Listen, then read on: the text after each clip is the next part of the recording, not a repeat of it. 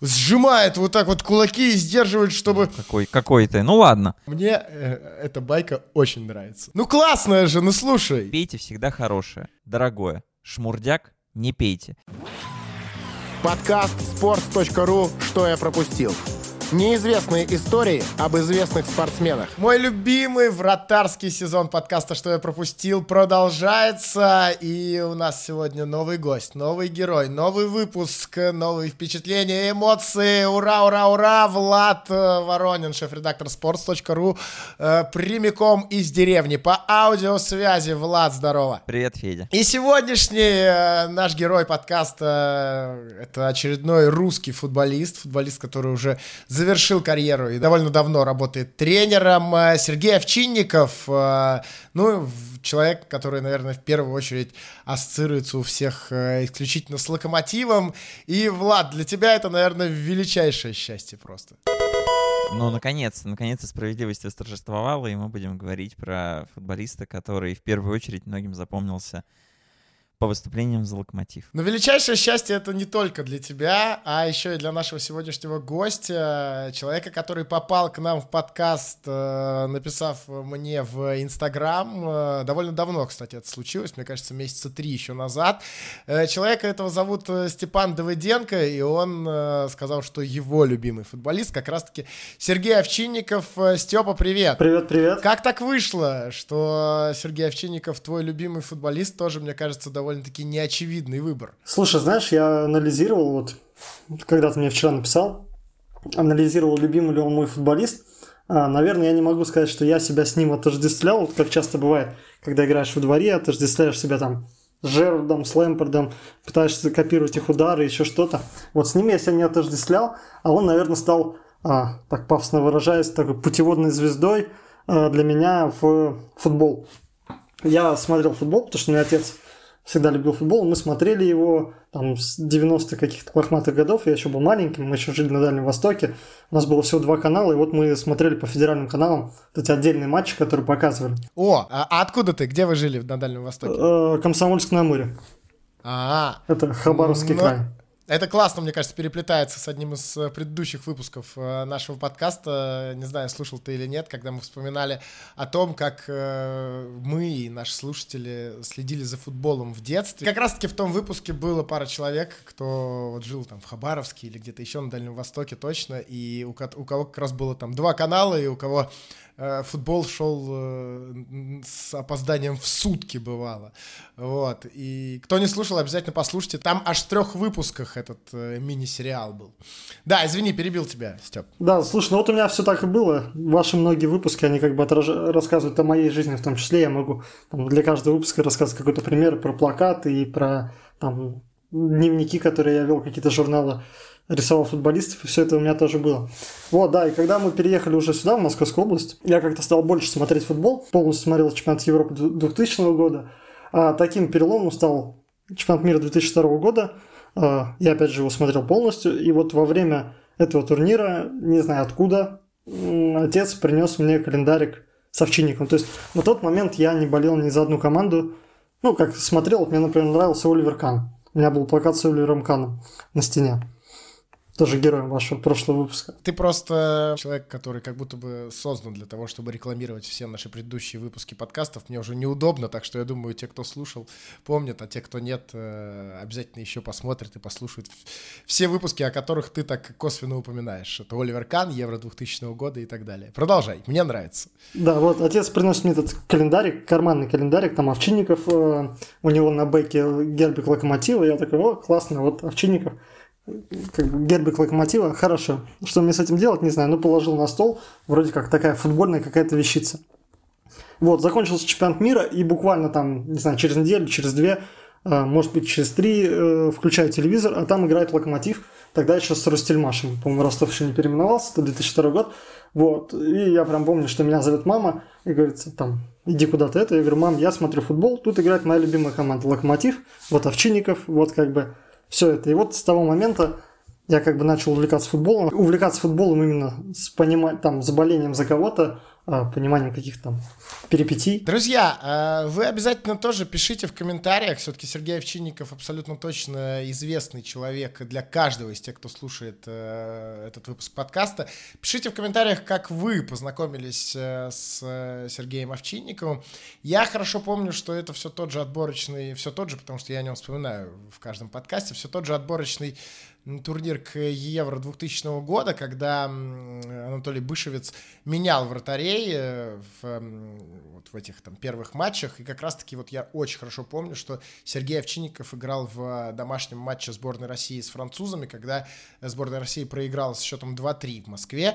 И вот тогда весь матч провел Овчинников. До этого, по-моему, я даже ничего о нем и не слышал. И если я не ошибаюсь, тогда Овчинников играл как раз в Португалии, приезжал на матчи с Португалией и совершенно не помню, как он там сыграл, хорошо или плохо, но факт того, что тогда такой вратарь с длинными, ну, с относительно длинными волосами играл, это вот это я запомнил. Ну и все, я замолкаю, потому что мне очень интересно послушать Влада сейчас еще раз, кто не в курсе. Локомотив — это команда, за которую как минимум все детство Влад Воронин болел, и я знаю, что и даже в последние годы Влад все равно, там, может быть, уже чуть меньше, но переживал и переживает за Локомотив. И... Давай по правде говорить, я болел активно до 2008 года, в 2008 году я пошел работать журналистом, вот, мне было тогда 14. Папа мне сказал, что все, болеть надо прекращать, поэтому вот прям активное боление у меня примерно тогда и закончилось. Где-то там к лету 2008-го я в себе этого активного, сильного болельщика подавил, и с годами вся эта сильная любовь, она у меня притухала. Ну, то есть я сейчас говорю, что я не болею, я симпатизирую. Ну, то есть среди прочих Локомотив мне ближе всех, но прям какого-то восторга я не испытываю. В этом минус работы журналистом. Вот, но Сергей Овчинников, конечно, один из главных героев моего детства 100%. Я, естественно, не застал его в 90-е годы и ни в каком качестве, помнить его не могу. А как игрок, которого я вот постоянно вижу, он для меня появился вот в чемпионском сезоне 2002 года. Ну и, конечно, для меня он был такой страж, идеальный защитник, ну, имеется в виду защитник команды. Защищай ворота! Всем делом защищай, как детей своих защищал, как родину защищай! У меня есть история, ну, он для меня был прям вот героем-героем, и в 2005 году, еще до того, как Овчинников перешел в «Динамо», он зимой еще, вот весной был в «Локомотиве», и разыгрывался Кубок Содружества в Манеже, по-моему, это был «Динамовский Манеж». И мы были там со школьным другом на игре, там не было сидячих кресел, мы стояли как бы на втором ярусе, внизу играли матч, а на втором ярусе стояли болельщики, вот просто куда встал, мы пришли пораньше, поэтому были в первом ряду, а так там было, по-моему, рядов 7-8 друг за другом, на плечах люди друг у друга сидели, чтобы что-то видеть. Вот, игра закончилась, Локомотив тогда победил благодаря голу Омельянчука. Такого игрока могут помнить, в принципе, люди, которые смотрели российский чемпионат лет 15 назад. И после игры Овчинников начал раздаривать просто всю свою амуницию. Он бросил перчатки. И он бросил их ровно в то место, где мы с другом Димой моим стояли.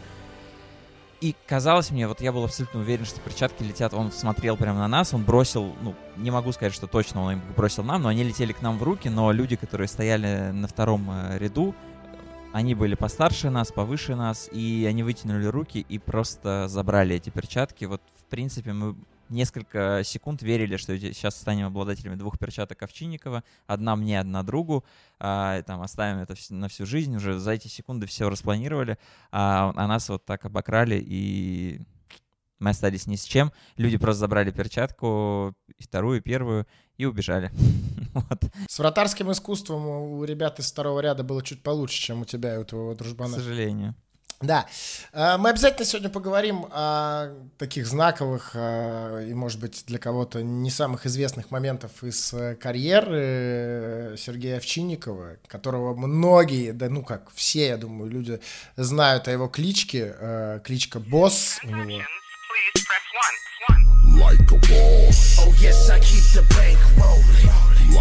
Давайте сразу, наверное, расскажем, откуда она взялась. Стёп, ты в курсе? Кличка из детства пошла. И сам, его, я как понимаю, он говорит «мой брат», но у него нет родных братьев и сестер. Значит, наверное, двоюродный или троюродный брат. Он тоже занимался футболом, играл вроде как в Академии ЦСКА. Овчинников играл в «Динамо». Вот, и как-то они все жили в одном районе, на Войковской. Вот, и у его брата было прозвище, кличка «Боцман». Его все звали Боцман, и их сосед в какой-то момент сказал: у твоего брата есть кличка Боцман, а у тебя нет, давай мы тебя тоже будем звать. И стали его тоже звать Боцман. А потом это начало сокращаться, сначала его звали Боцман, потом его стали звать... Это было с самого детства, то есть он говорит, что ему было лет 8-9, а потом его стали звать Бося, а в какой-то момент все сократилось до слова «босс», и вот как бы так к нему прикрепилось. А уже в «Локомотиве», когда он пришел в начале 90-х в «Локомотив», эту кличку его друг Смирнов, если не ошибаюсь, тоже футболист, он с ним пересекался в «Динамо-2» и в «Динамо Сухум». Вот, он сказал, что давай мы тебя тоже будем вроде как звать боссом. И это к нему прикрепилось и как-то ушло в массы. И болельщики, я помню, прям это активно поддерживали все. Вот эти плакаты, там «Босс всегда прав», «С нами босс», «С нами правда». Перед тем, как говорить о его каких-то там вот этих вот моментах из его жизни и карьеры, еще немножко о личном. Степ, а помнишь ты, как впервые увидел вживую Овчинникова? Да, это был 2003 год, когда вот мы переехали в Подмосковье. Мой отец военный, и мы жили в военном городке в Подмосковье. Мой отец служил в железнодорожных войсках. И поэтому, когда я активно увлекся футболом, отец это увидел, он стал, оказывается, им на работе давали, так как железнодорожные войска, железнодорожники давали билеты бесплатно на матчи, и мы стали ездить на матчи. Первый раз я поехал в 2003 году, это был матч с Рубином, это было лето, играли на Черкизова, уже обновленным, перестроенным. Мы сидели за воротами, я прям помню, что отец как бы так эмоционально, я впервые вообще был на футболе, и впервые с отцом был на футболе, вот, и он так... Он с самого детства как бы любит футбол, он очень эмоционально на все реагировал. Я помню, он каждый раз, когда был опасный момент, он кричал либо «Серега, давай», либо «Иваныч, давай». И я вот испытывал не то какую-то гордость, не то легкий стыд, что мы стоим на южной трибуне, а папа такими кузьмичевскими выражениями подбадривает Овчинникова, но было приятно. Вот. Мне даже иногда казалось, что он как бы слышит моего отца и его командный голос, и иногда поворачивается, вроде как хочет увидеть, кто это так ему громко кричит. Слушайте, а Влад, Степа, а никто из вас лично не знаком, да, с Овчинниковым? Нет, я не знаком. Но у меня есть вот эта травматичная детская история, когда я писал ему письма. Опа. Да, но мне он на них не отвечал. А расскажи, куда ты писал письма? Это был где-то, наверное, 2004 или 2005 год, и я по телевизору увидел, что какой-то там то ли мальчик, то ли какой-то человек писал письма разным звездам и просил у них автографы. И они ему присылали свои фотокарточки, и он так собрал какую-то безумную коллекцию, по-моему, попал в книгу рекордов Гиннесса, и то ли мама, то ли отец мне говорят, ну попробуй тоже, напиши. И я помню, это были летние каникулы, я за одно лето написал письмо Овчинникову, написал Джеррарду, там как-то перевелся словарем на английский язык, написал Лэмпарду, Бекхэму и, по-моему, Тоти, но я не уверен, отправил ли я Тоти, потому что, наверное, на английском я не стал, а на итальянском я не мог. И сейчас ты должен сказать, что тебе ответили все, кроме Овчинникова. Нет, мне не ответил никто. И сейчас я только что вернулась с фан-встречи, но, к сожалению, никто не пришел. Я очень расстроилась, потому что в комментариях мне писали больше 20 человек, что они придут. Я ждала там полчаса, и никто не пришел. Я еще помню, что я написал английской королеве, потому что говорили, что она всем отвечает. Вот, мне не ответил никто, и родители мне говорили, что, ну, наверное, тебе все ответили, ты как бы не переживай. Но наши почтальоны тоже любят футбол, и когда они увидели, что там Фрэнк Лэмпард, Степе Давиденко в город Королев, они, наверное, все эти письма забирали себе, и как бы... Вот они плохие, а футболисты хорошие. Но это детская травма. Я почему-то думал, что Овчинников уж точно мне должен ответить. Тем более я нарисовал его портрет. Он стоит с мячом около ворот. Вот я думал, что вот это должно растопить его жесткое сердце. Но, видимо, не дошло письмо. Сергей Иванович Овчинников, если вдруг вы нас сейчас слушаете, во-первых, спасибо вам за это, а во-вторых, мы оставим обязательно в посте на sports.ru в описании к видео на YouTube Инстаграм Степана Давыденко. Напишите ему. Мне кажется, если вы ответите ему даже в таком виде спустя, получается, сколько? Лет 20, да, наверное? Это будет очень круто. У нас Овчинников в первую очередь ассоциируется с Локомотивом, но вообще-то для него не менее важная личная история связана с «Динамо». То, что, во-первых, он воспитанник московского «Динамо», ему все детство в пример ставили Яшина, потому что у него не было прям каких-то супер природных данных для того, чтобы стать вратарем. И в школе, в принципе, в него даже изначально не то чтобы очень сильно верили и говорили, что тебе нужно гораздо больше работать, чем остальным, потому что там, ты не такой высокий и покрепче остальных телосложением. Ну, мы помним, в принципе, какой мощный и большой вратарь Сергей Овчинников был во время карьеры. Даже сейчас, мне кажется, что он суше и поменьше, чем когда был в воротах. Поэтому для него очень важно «Динамо». И в динамовской структуре он остался и в начале своей карьеры. Играл, например, в Сухумском «Динамо», где самые яркие истории, наверное, даже связаны не с тем, что он делал на поле, а что он делал за его пределами. И вот рассказывал про то, как Наспор однажды съел 100 хинкалей. Я не знаю, как это возможно сделать. Мне кажется, я не съем не то что 50, даже 30 за раз. Ну, просто не могу себе это представить, как можно съесть 100. Федь, ты вот можешь съесть 100? Я однажды съел, мне кажется, штуку 9, и типа мне прям плохо было. Ну, вот, да, даже 10, я погорячился 30. Ну, как 30 съешь? В принципе, если представить 100 хинкали, это ведро, наверное, их. Ну, как это возможно съесть? Но хинкали, это же не пельмени даже, это прям большие, там много теста, много... Ой, я, наверное, пойду сегодня после записи подкаста поем хинкали. Будешь как Овчинников, и попробуй 100 съесть, давай. Нет, так. Да это как минимум слишком дорого для меня. Самое удивительное в этой истории, он говорит, так мало 100 хинкалей. Мало того, что я их съел, там еще было условие выпить 3-литровую банку яблочного сока, не отрываясь. Но я выбил себе 2 передыха. Мне удалось. Я выиграл 25 рублей. Когда сок уже подходил к концу, я оторвался от банки, чтобы сказать, готовьте деньги. То есть 100 хинкалей и 3-литровая банка сока яблочного, сладкого. Но это безумие какое-то. Я не представляю, как он это сделал. Еще оттуда же история, тоже из Абхазии. Там была такая традиция, что если команда выигрывает на домашнем стадионе, то пока игроки уходят с поля, им с трибун кидают деньги. Вот. И Овчинников рассказывал, что как-то раз они победили, шли в раздевалку, и ребята из команды, те, кто постарше, говорят, выпусти футболку, выправь ее из шорт. Овчинников не понял, зачем, говорит, давай, вот, и теперь поднимай ее, вот так заворачивай и поднимай, вот, Овчинников поднял, и вот туда вот, где ниша такая появилась в этой футболке, и туда стали болельщики кидать деньги, 50 рублей, говорит, что абсолютно разные суммы туда летели, в итоге, говорит, собрал полную футболку денег, но при этом, что интересно, бросали не всем, а только тем, кому они считали нужным бросать, болельщики. Но все равно, постоянно после побед каждый игрок уходил из поля именно так. Вот так поднимал футболку, вдруг кто-нибудь подкинет.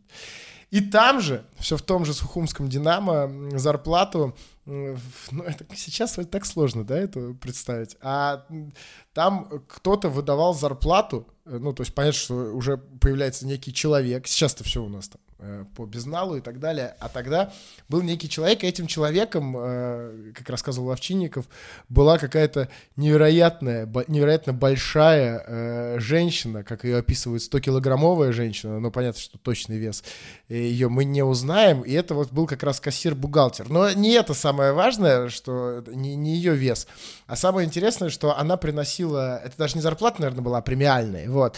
Она приносила премиальные в таких прозрачных сеточках. Вот, и приносила их из какого-то банка, то есть она где-то забирала в каком-то банке эти деньги и шла пешком на стадион, совершенно одна, без сопровождения, и Овчинников говорит, что мы ее спрашивали, не страшно ли ей так ходить, а она в ответ просто удивлялась, кого мне тут бояться, и действительно, говорит Овчинников, трогать ее было себе дороже, там такие руки, вы бы видели. Вот такой вот период был у Овчинникова в Сухумском «Динамо». Но это, по сути, такая первая профессиональная команда у него была, которая тогда играла, получается, во втором по силе дивизионе. И уже оттуда, из Сухумского «Динамо», Овчинников попал в «Локомотив». Но там тоже вот с этим переходом была интересная история. Да, у него была вроде как договоренность с Юрием Павловичем Семиным. История такая, что когда он играл в «Динамо-2», еще до Сухуми, то есть как в дубле основного «Динамо». Московского. Вот, он, московского, да, «Динамо», он играл вместе с сыном Юрия Павловича, вот, тот был защитником, и они как-то сдружились, и часто вместе тусили где-то, и часто даже заходили к Юрию Павловичу домой. Вот поэтому Овчинников знал и Семина, знал жену Семина. Вот. И у них какие-то, ну, не то что дружеские отношения, ну, такие приятельские отношения с ними сложились. И Семин следил за Овчинниковым и, видимо, увидел его то ли в очных встречах, то ли просто имел о нем какую-то информацию. Он его пригласил в «Локомотив», вот, который должен был выйти в высшую лигу. Вот. И вроде как уже была даже с ним договоренность, заканчивался чемпионат, с ним была договоренность о том, что он по окончании чемпионата переходит, но были две очные встречи между «Динамо Сухуми» и «Локомотивом», и Семин лично звонил Овчинникову и говорил, что «Сергей, как бы все с тобой хорошо, мы как бы тебя берем, но если ты можешь, не играй в матче против «Локомотива», потому что ты хороший вратарь, и как-то, ну, не надо это. Ну, история просто в том, что Семин понимал, что «Локомотиву» необходимо побеждать, а вроде как они уже взяли босса себе, вот, ну, и он немножко опасался, что он хорошо сыграет, и «Локомотив» из-за этого может не выйти, ну, и как бы вот так вот в то время, как минимум, вот так вот дела делались, что главный тренер мог просто позвонить и попросить человека, который скоро будет играть в его команде, не играть в какой-то отдельно взятый, в данном случае в двух отдельно взятых матчах. Да, вот. И Овчинников отстоял матч. Первый. Вроде как играли в Москве. Сейчас все вратари, кто слушает подкаст, такие: ну, гад, какой стоял! Вратари не стоят на воротах, они в воротах играют. Ой, Овчинников в одном из интервью подчеркнул, что ему без разницы стоять, лежать. Главное, чтобы счет был 0. Окей. Ответ такой принимается. Хороший. Вот, и он в этом матче отбил пенальти. И после матча стал звонить Семину, вроде как узнать, что-то, как дела. Вот, а Семин то ли не брал трубку, я, как понимаю, звонил он им на домашний телефон, а Семин, когда узнавал, что это звонит Овчинников, трубку клал. Вот, и в какой-то момент он ему опять позвонил, говорит: Юрий Павлович, ну как так? Вы что, обиделись на меня? И Семин решил ему поставить мозги на место, говорит: как же так, ты к нам переходишь, а делаешь вот такие вещи. На что ему Овчинников, это он подчеркивал в нескольких интервью, сказал, что: Юрий Павлович, конечно, ваша правота есть, но смотрите, если я вас послушаю и не буду участвовать в матче, вот, то, значит, когда я буду играть за «Локомотив», мне другие боссы других команд тоже позвонят, и я, значит, и против вас могу также поступить. Вот, на что Семин сказал: как бы твоя правда, все, ситуация забыта. Вот. Ну, вообще, кстати, у Овчинникова с Семином такая в итоге была химия. Даже, может быть, ну да, с Семином в первую очередь и с «Локомотивом» в целом, потому что уже спустя довольно много лет Овчинникова звали в «Арсенал». Это был 2003 год. Тогда Арсену Венгеру нужен был второй вратарь. Вот. И, в принципе, Овчинников довольно подходящий был возраст по вратарским меркам точно. Ему там было чуть-чуть за 30, да, если... 33 года, и еще вообще очень долго мог бы играть Овчинников. И о том, как он закончил и когда и почему, мы еще поговорим, конечно. Но вполне хорошая форма тогда была, 2003 год, после великого в целом 2002 года, когда «Локомотиву» позволил Овчинников стать чемпионом. И в том чемпионате «Локомотив» установил рекорд по количеству пропущенных мячей, всего 14, поэтому... Конечно, звучит сейчас довольно странно. Овчинников мог бы играть в «Арсенале», но, кстати, тогда это вообще не муссировалось нигде, ни в каких медиа. И это Овчинников сам не так давно просто рассказал. Да, ну еще у него прическа-то, в принципе, была такая похожая на прическу Дэвида Семина, легендарного в те времена вратаря «Арсенала». Но Овчинников отказал, не хотел уезжать с «Локомотива», и в итоге тогда «Арсенал» взял Йенса Лемона примерно в то же время. А еще и история про то, как... Овчинников отказывал, он, в принципе, умел жестко вести себя на переговорах, отстаивать то, что ему нужно, и добиваться, кстати, этого. Перед тем, как Овчинников пришел в «Локомотив», его же звали в «Торпедо» московское. В принципе, это предложение было довольно соблазнительным, потому что «Торпедо» — это все-таки еще тогда сильный бренд, сильный клуб, и деньги даже были. Но Овчинников умело себе выторговал хорошие условия и перешел в «Локомотив», потому что там ему выбили квартиру.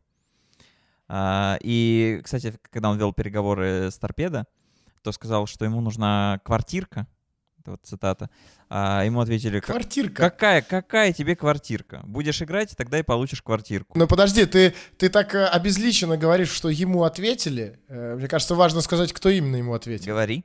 Валентин Казьмич Иванов. Ну, это легендарнейший игрок, а впоследствии тренер «Торпедо».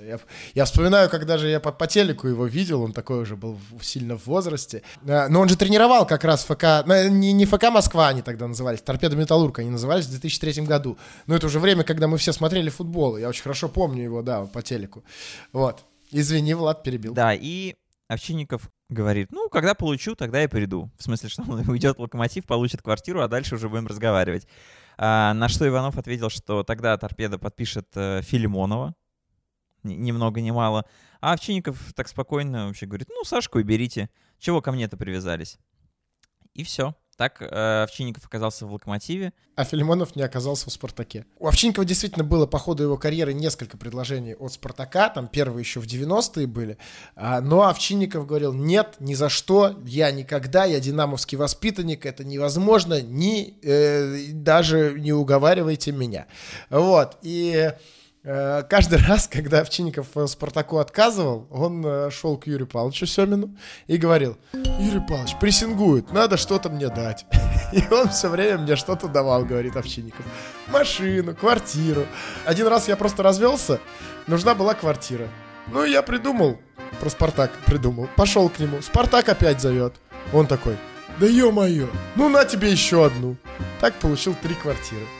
Великий, совершенно великий человек, который не только так делал, в первую очередь, потому что он так спокойно рассказывает об этом в своих интервью. Ну а про «Спартак» он действительно, была цитата у Сергея Овчинникова. «Больше всего я ненавижу в жизни 2 вещи.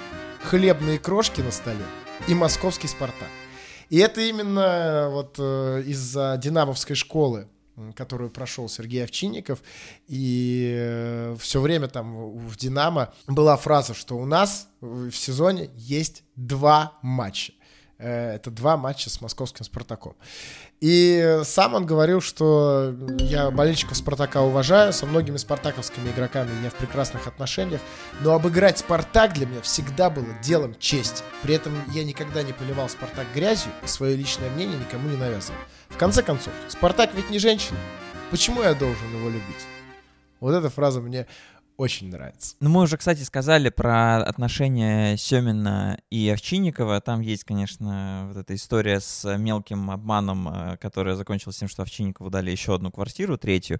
Но, тем не менее, какой-то союз, вот этот крепкий, он сложился, и Овчинников всегда говорит о Семине как о великом тренере, за которым он даже невольно повторяет. Вот где-то там отложились фразы во время еще игротской карьеры в голове, и даже сейчас, вот работая в ЦСКА, он сам говорит, что иногда ловит себя на ощущении, что, обращаясь к игрокам, использует те же слова, которые когда-то слышал от Семина. Причем просто говорит от себя, а потом у него как дежавю просто, что ему ровно эти же слова говорил Юрий Павлович. И он сам над этим смеется во время тренировок. Игроки не понимают, вроде как-то серьезно тренер обратился, чего ржет-то. А Овчинников говорит, ну... вот так и так.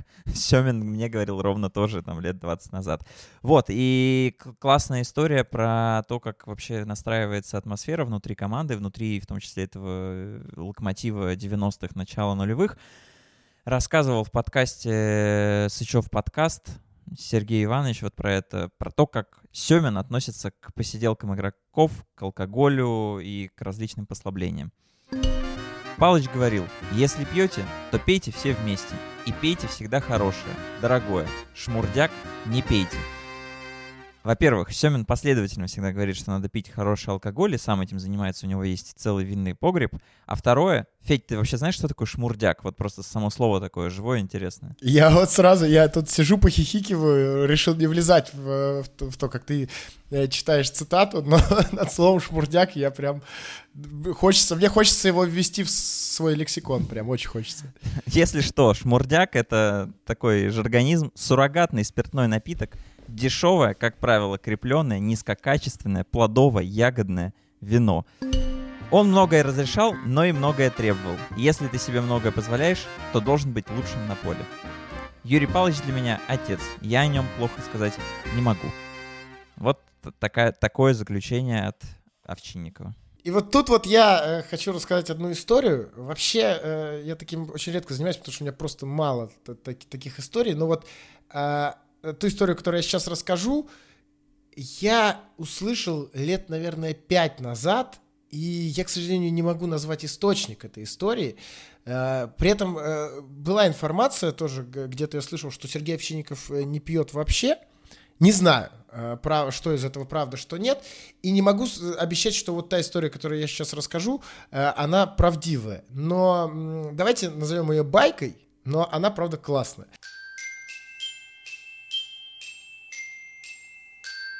Байки от Федоса. Значит, история в том, что «Локомотив» играл в воскресенье в чемпионате, а в среду была игра на Кубок России. Вот. И Овчинников тогда где-то, вот, может быть, Красновойковской, не знаю, ну, где-то на Ленинградке он жил тогда. Вот. И восстановление, да, после матчей таких, там, ну, обычно что это? Ну, массаж, баня, вот. И Овчинникову было лениво ехать до Баковки далеко было ехать, и он спросил, можно ли ему не ехать на базу ради этого восстановления, а просто там он сходит в сауну, восстановится, а потом во вторник приедет на тренировку. Ему разрешили, все нормально, Овчинников пошел в сауну, вот. В какой-то момент в комнату отдыха, где находится Овчинников, прибегает человек, будет Овчинникова и трясет его и говорит: слушай, там тебя к телефону зовут, это начальник команды, начальник «Локомотива», вот тот, кто в тот момент был начальником, фамилию не знаю, к сожалению. Вот, Овчинников подходит к телефону, спрашивает: слушай, а ты что звонишь-то? Что такое? Тот ему кричит: босс, ты где? Мы тебя обыскались, босс! Овчинников: ну а что, я восстанавливаюсь, что такое? Какой сегодня день? Вторник, что ли? Что такое? Ему говорят: босс, да ты чего? Уже среда! Мы первый тайм уже сыграли! Босс такой: а какой счет? Ему отвечают: мы 0-1 проигрываем. Босс такой: ну ладно, давайте-то дальше играйте. И положил трубку и пошел обратно в парилку.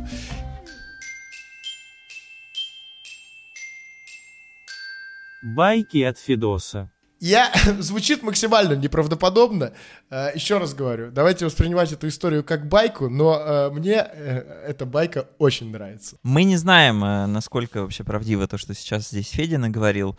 Ну классная же, ну слушай. Да, ну я говорю, мы не знаем, подтвердить не можем, а что точно, так это то, что Сергей Иванович Овчинников по ходу карьеры курил. И выступая за «Локомотив», и вызывая сборную, он курил. Считается, что это там недостойно профессионального спортсмена, всячески ему вредит, и курение вредно для здоровья. Мы еще к Шмурдяку добавим рекомендацию, напоминание. Но Овчинников вот говорит, что вообще никогда не прятался, делал это спокойно, по углам не убегал никуда. И самое удивительное, несмотря на то, что Овчинников нигде не прятался, Семин о том, что вратарь его основной курит, не знал очень-очень-очень долго. И узнал только, когда они вместе работали уже в киевском «Динамо», когда Сергей Овчинников карьеру игрока завершил. То есть они работали вместе, ну, давайте так, лет 20 примерно к тому моменту были знакомы, а Семин даже не догадывался. Ну, действительно, да, ты сказал про 20 лет. Ну, как минимум, почти 20 лет у Овчинникова была игровая карьера, и поиграл он и в России, и за рубежом. Но при этом этой игровой карьеры могло и не случиться, потому что в детстве у него была довольно-таки серьезная травма. Да, карьера могла не просто не случиться, эта травма как бы мешала ему всю его карьеру. Вот он постоянно говорил, что у него опухало колено, говорил, что когда у них были долгие перелеты или там надо было долго ехать в автобусе, он не мог это делать, ему нужно было постоянно вставать и ходить, чтобы колено не болело. Причем в детстве, то есть ему уже было 15 лет, тогда «Динамо» тренировал, основной состав московского «Динамо» тренировал Эдуард Малафеев, и он заметил Овчинникова и стал его приглашать к тренировкам с основным составом. Вот. И он об этом не говорит. Я почитал несколько интервью, почитал его автобиографии. Он не говорит именно, где он сломал, на поле или где-то в других условиях. Но в общем, ситуация такая, что он сломал, у него был тяжелый перелом.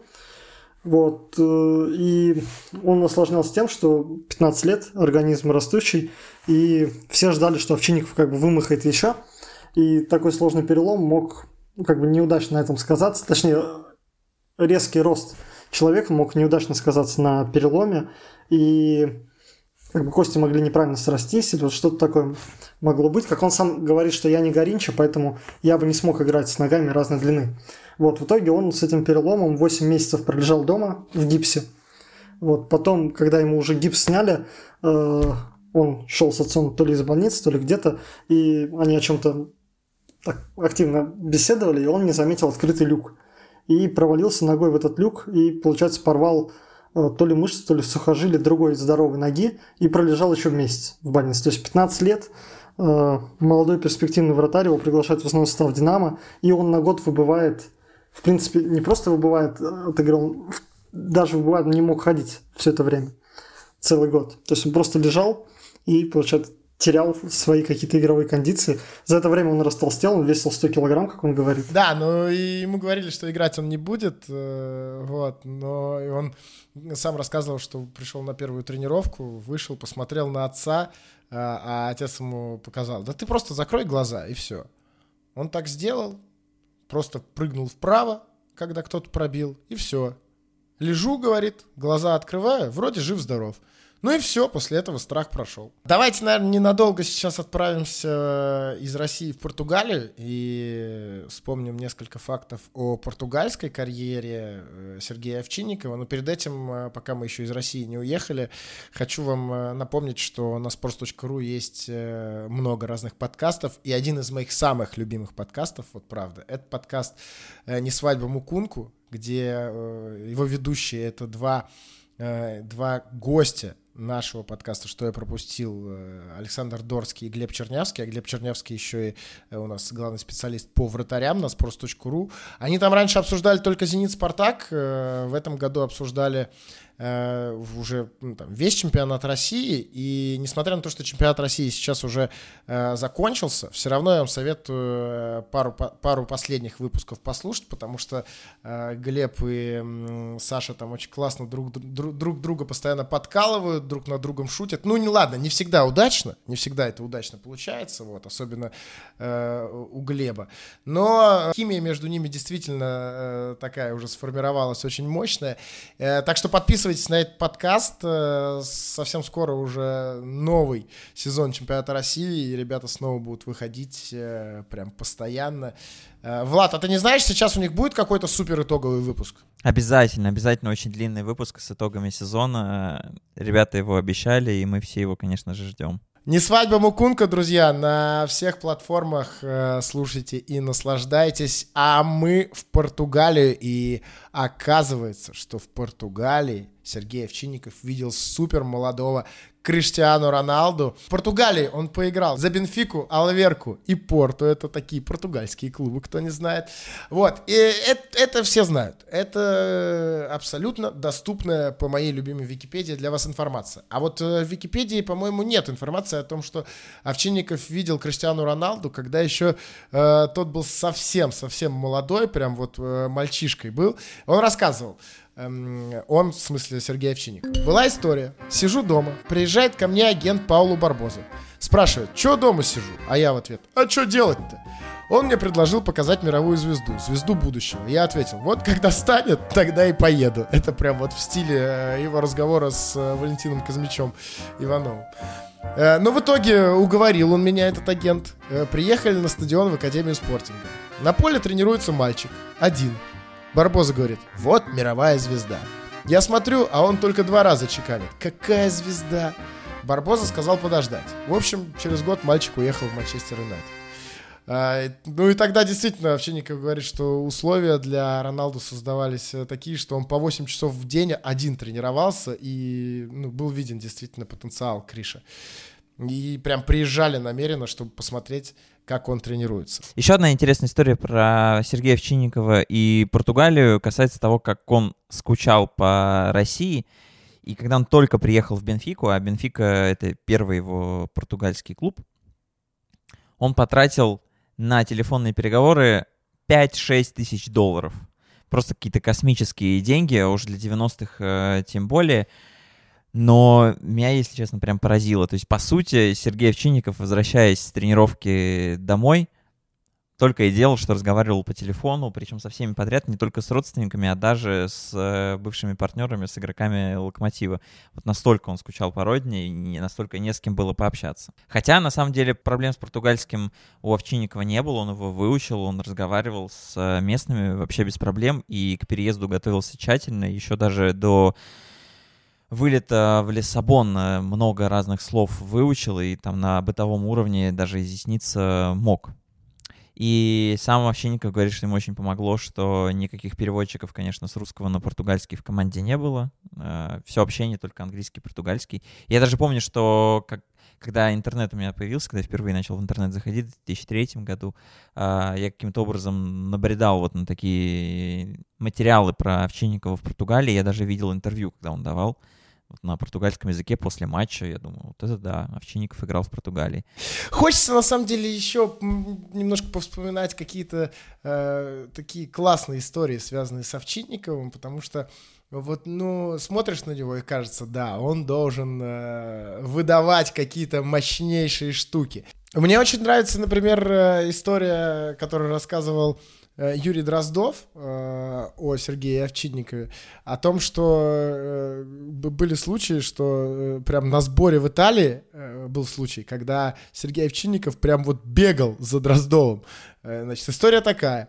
Играли там с какой-то командой из 4-й лиги, маленький стадион, подача с края идет, Овчинников кричит «я», защитники все останавливаются, в том числе Дроздов, а босс не рассчитал траекторию немного и забили гол. Ну и Дроздов высказал: «Босс, ну ты определись, я, не я». И дальше рассказывает Дроздов, как он взорвался. «И за мной! Бегу, на ходу оправдываюсь, Серый, извини, погорячился». Или другая история, все от того же Дроздова. Уже после того, как Овчинников вернулся из Португалии, играли товарищеский матч, Локомотив играл товарищеский матч где-то в Испании. 0-4 проиграли каким-то скандинавам, рассказывает Дроздов. Залетело все. Заходит злющий босс в раздевалку. «Еще одна такая игра, всем хребты переломаю». Поворачивается к иностранцам, к Абиоре, к Лехета. «А вас это в первую очередь касается». Ну, то есть всегда он готов был высказать, ну, и это случалось, конечно же, и позже. Давайте кратко поговорим о той великой истории, самой, наверное, главной фразой. Это, скорее всего, не главная фраза Сергея Овчинникова в карьере, но именно эта фраза стала такой его визитной карточкой. Это, конечно же, та фраза, которую он крикнул судье, уже когда играл за «Динамо», о том, что именно он капитан команды. В 2006 году случилось то, что случилось в матче Московского «Динамо» против футбольного клуба «Москва». Я думаю, что вы все видели этот момент. Если не видели, то обязательно его можете посмотреть, найти. Вообще у нас на sports.ru была отдельная история про эту фразу. Она выходила ровно год назад. Ее можно найти по фразе «Я капитан команды». 13 лет, то есть в этом году 14 лет той самой фразе Сергея Овчинникова, и там прям большой текст вот про историю этой фразы, про то, что было до, про то, что творилось на поле, и про то, что случилось после этого. Это ведь стало последним матчем Сергея Овчинникова вообще в карьере, вот, и эту фразу он сказал арбитру Игорю Захарову. Не знаю, Влад, есть ли смысл все это пересказывать, нет? Единственное, что я хочу, раз уж у нас подкаст про Сергея Ивановича, я хочу эту фразу сюда вставить. Вот так она звучала, не полностью, конечно.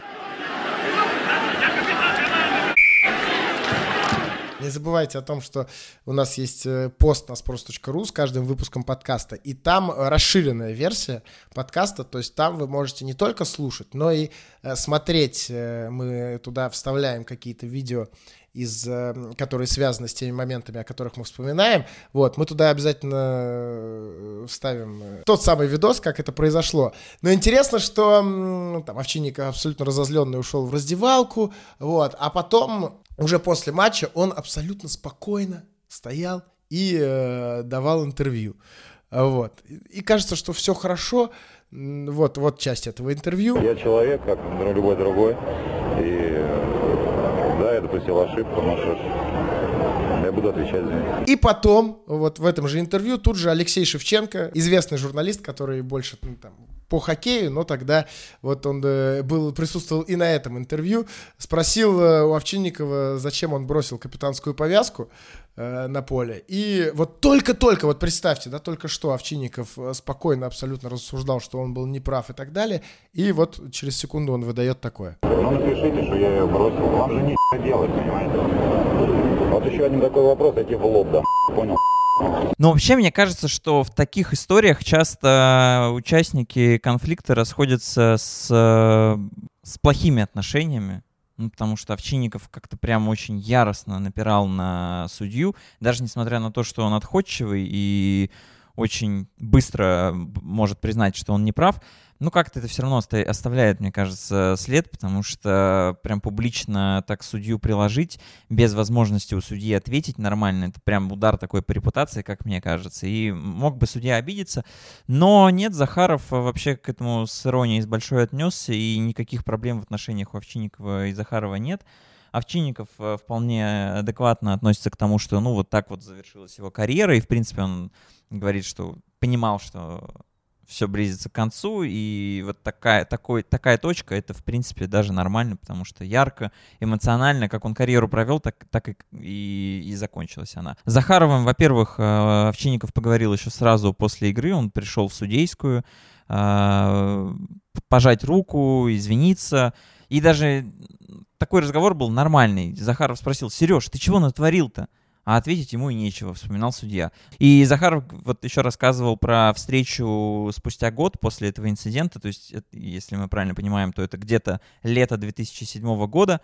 Мы с ним виделись через год после того случая, он мне подарил сувенирную бутсу, я ему свисток. Так и помирились.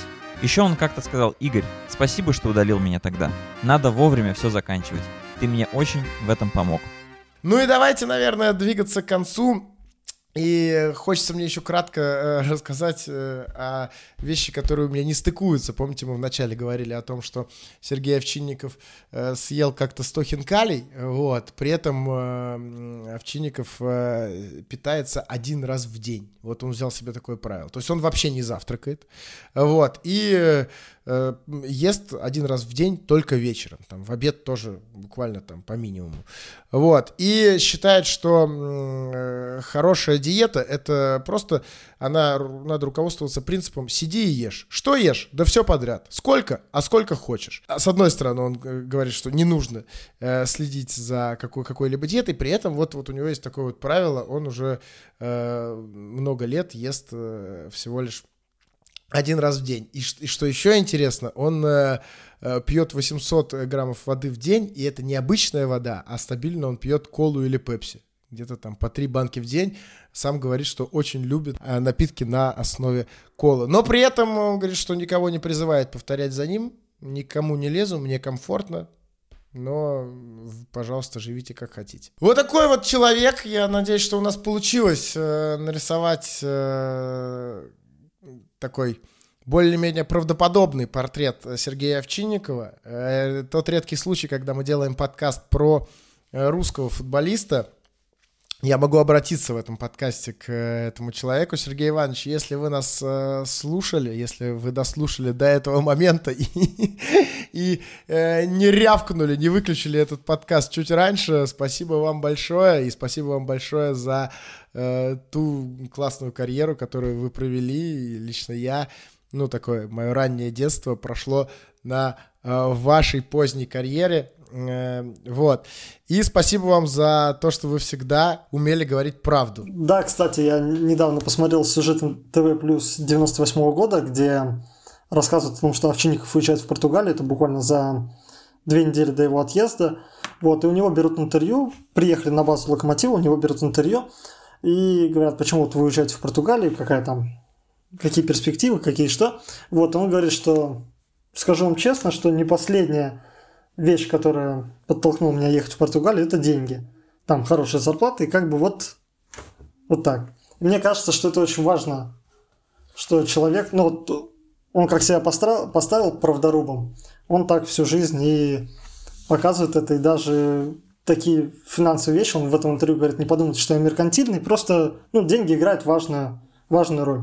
И он об этом прямо говорит. Мне кажется, это, опять же, в очередной раз характеризует его как такого прямого и, наверное, справедливого человека, который не боится своих мыслей, своих действий. Да, на той же тренировке, где снимал НТВ+, Овчинникова, все игроки «Локомотива» в каких-то странных свитерах, то есть это не тренировочная форма, как сейчас, когда у футболистов там все в цвет, все красиво, все постирано, все новое, а у всех разные свитера, разных команд, видимо, где-то купили, может, на рынке, может, когда-то обменялись. И Овчинников стоит в свитере нашего прошлого героя Тольдо.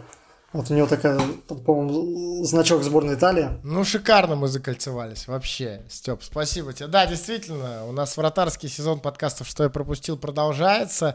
Уже были Оливер Кан, Франческо Тольдо был в прошлом выпуске, сегодня Сергей Овчинников. На очереди, ну, мне кажется, что я могу заранее заспойлерить тех, кто будет дальше. Я уже говорил, что про Джанлуиджи Буффона, если все хорошо сложится, вместе с Нобелем Арустамяном мы запишем выпуск.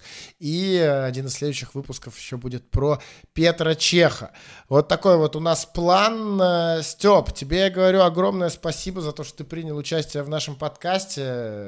Подкаст «Что я пропустил» далеко не единственный, между прочим, подкаст на sports.ru, как я уже не раз говорил. И про подкаст «Финальный свисток» вы уже наверняка все знаете. Это подкаст про финал Лиги Чемпионов, а скоро Лига Чемпионов. Классно, здорово, круто. Обязательно слушайте его.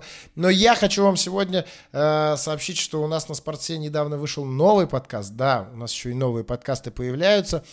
И он про «Формулу-1». Называется этот подкаст «Турбораздув». И ведут этот подкаст редакторы нашего раздела автоспорта Артем Рубанков и Дмитрий Федотов. Последний на момент, когда мы записываем этот выпуск, подкаст «Турбораздув» был про историю успеха Ника Росберга. И я думаю, даже те, кто особо не интересуется «Формулой-1», все равно отлично знают, что именно Ника Росберг пока что остается единственным гонщиком, который одолел великого Льюиса Хэмилтона в лучшие годы его карьеры и после этого ушел из большого автоспорта. В общем, слушайте подкаст «Турбораздув», комментируйте, пишите, как вам. Ну и, конечно же, слушайте наш подкаст «Что я пропустил». Все наши подкасты доступны на огромном количестве платформ. На всякий случай я их перечислю. Apple подкасты, там оценки нам можно ставить. Google подкасты, Castbox, Яндекс.Музыка, YouTube, ВКонтакте. Вот там вот можно нас искать и находить. Ну и сегодня в этом выпуске участие приняли наш слушатель, человек, который написал мне в Инстаграм: «Привет, Федя, я хочу стать участником подкаста», Степа Давиденко. Степа, еще раз спасибо. Спасибо вам. Влад Воронин, шеф-редактор sports.ru, который почему-то давно ничего не писал мне в мой Инстаграм. Влад, я жду. Кстати, а мне показалось, Федь, или мы сегодня не упоминали твой Инстаграм? А мне уже неудобно, потому что я из прошлого выпуска уже хотел вырезать. Что-то очень много мы об этом говорим. Мне кажется, давай не будем сегодня. Ну вот, давай не будем, и все. Вот, обязательно. Те, кто захотят, те найдут. Какой ты. Ну ладно. Спасибо за то, что мы сегодня поговорили про Сергея Овчинникова. Мне было очень приятно его вспомнить. И сразу, на самом деле, вот пока говорили, несколько раз у меня перед глазами проплывали кадры из трансляции какого-нибудь 2002-2003 года, там, как он в Лиге Чемпионов, как кричит на всех. Вообще супер ощущение. Я прям, как будто я в гости пришел к Феде. И вот впервые такой эффект, как будто я стал прям совсем гостем подкаста. Ну, конечно, конечно. А я рад, что мы исполнили твою мечту и сделали выпуск про игрока «Локомотива». Меня зовут Федя Маслов. Услышимся через неделю. Всем пока-пока. Пока.